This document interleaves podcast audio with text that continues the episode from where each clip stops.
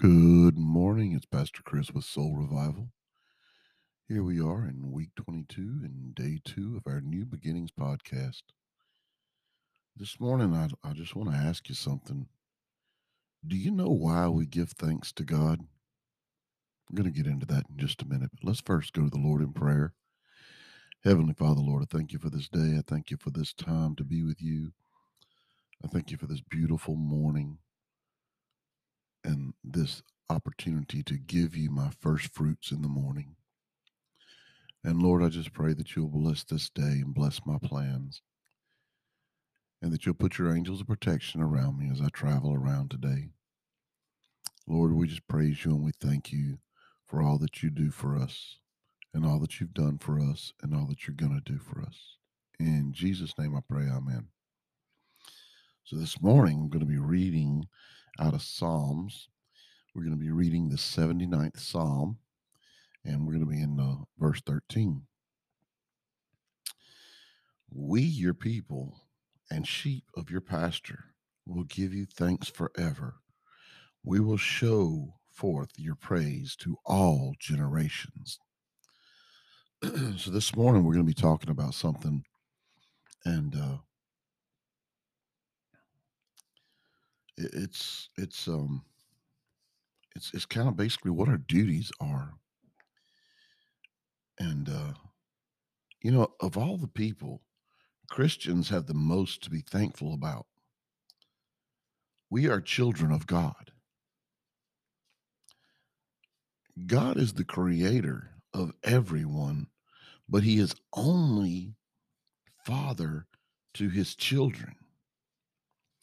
God's always had a couple of people, starting with Adam, Abel, Seth, uh, Noah, um, Abraham, and uh, Isaac, uh, Jacob, Jacob, um, Israel, and then the church itself.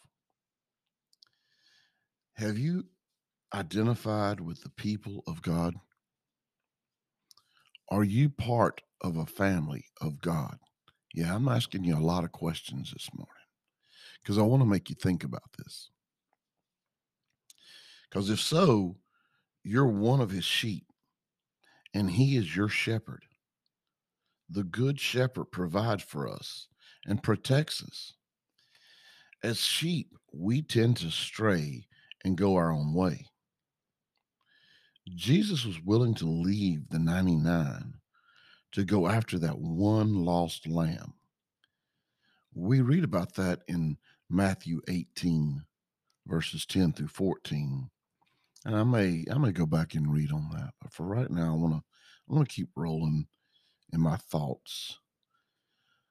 You see, those who have been found can't help but thank him and praise him forever. If you've ever been the one out of the 99, it draws you closer when you realize that you were saved. You were saved from a life of living hell. You were saved from eternal hell. But what we got to think about is how do we hand this down in the generations? How can you hand down your faith to your children so that it becomes personal to them, just as it is to you? How can you teach them to be thankful at home and on trips? You know, talk talk with them about your your relationship with the Lord. Count it blessings. It should be a natural part of daily conversation. We must pass the torch to the next generation, guys. We've missed that somewhere in this country. People have stopped passing the torch. You know, I said something the other day to my son.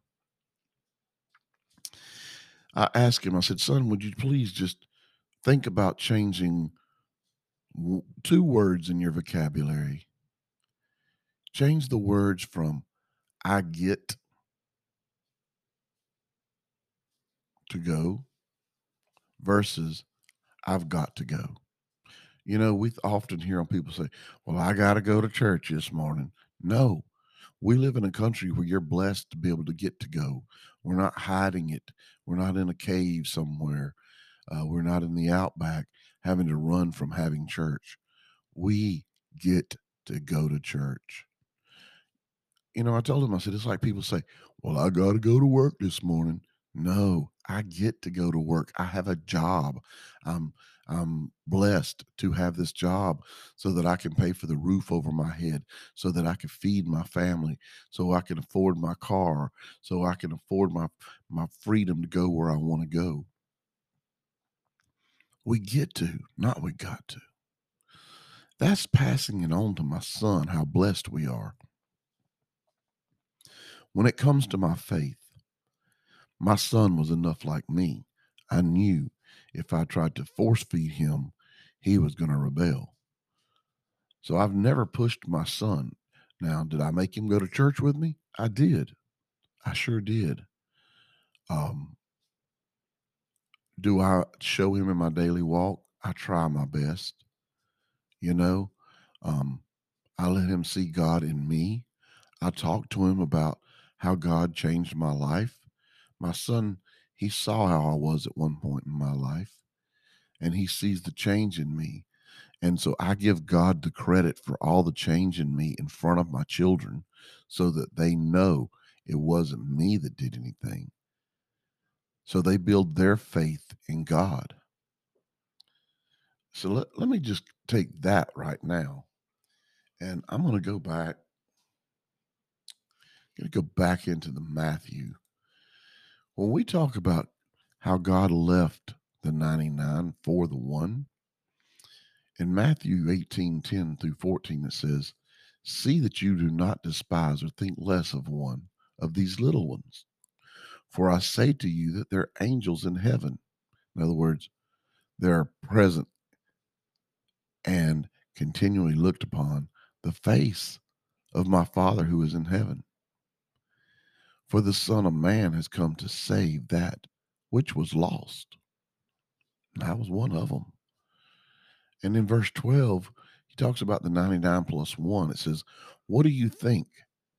If a man has a hundred sheep and one of them gets lost, will he not leave the 99 on the mountain and go in search of the one that was lost?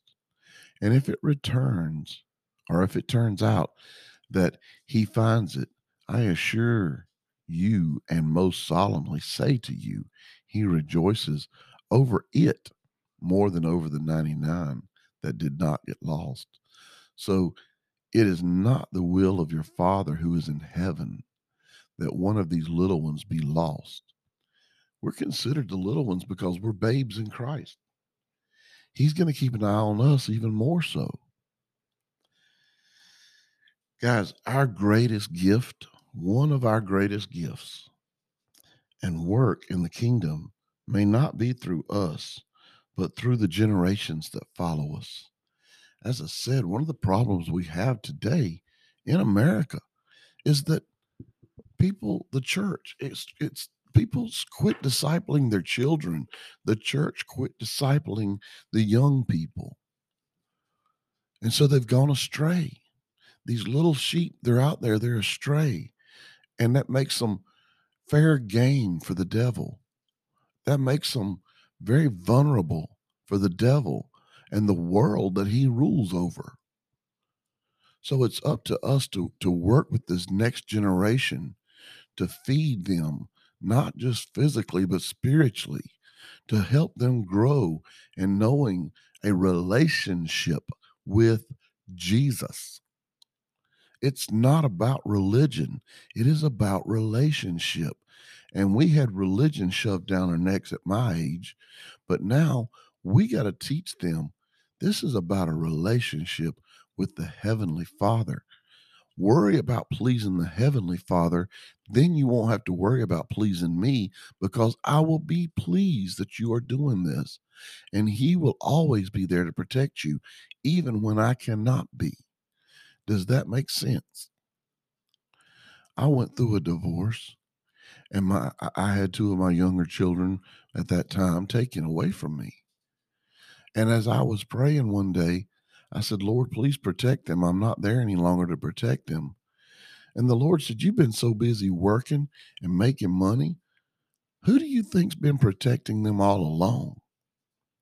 It was God. So we have to teach our children that God is with them, He's protecting them, and He's looking after them. Our devil, he wants to destroy our children's lives just like he does ours. And he is doing a great, great job of it right now. So we have to teach our next generation to have a relationship with God by watching us praise God and give God glory for the blessings in our lives. Why does God even care? Why would he even waste his times on us as bad as we are? Because he not only created us, if we've accepted him as Lord and Savior, we are his children and he loves us. Yeah. He loves you and thinks you're precious. He loves you. I love you. There's nothing you can do about it. Go make it a great day. Peace out.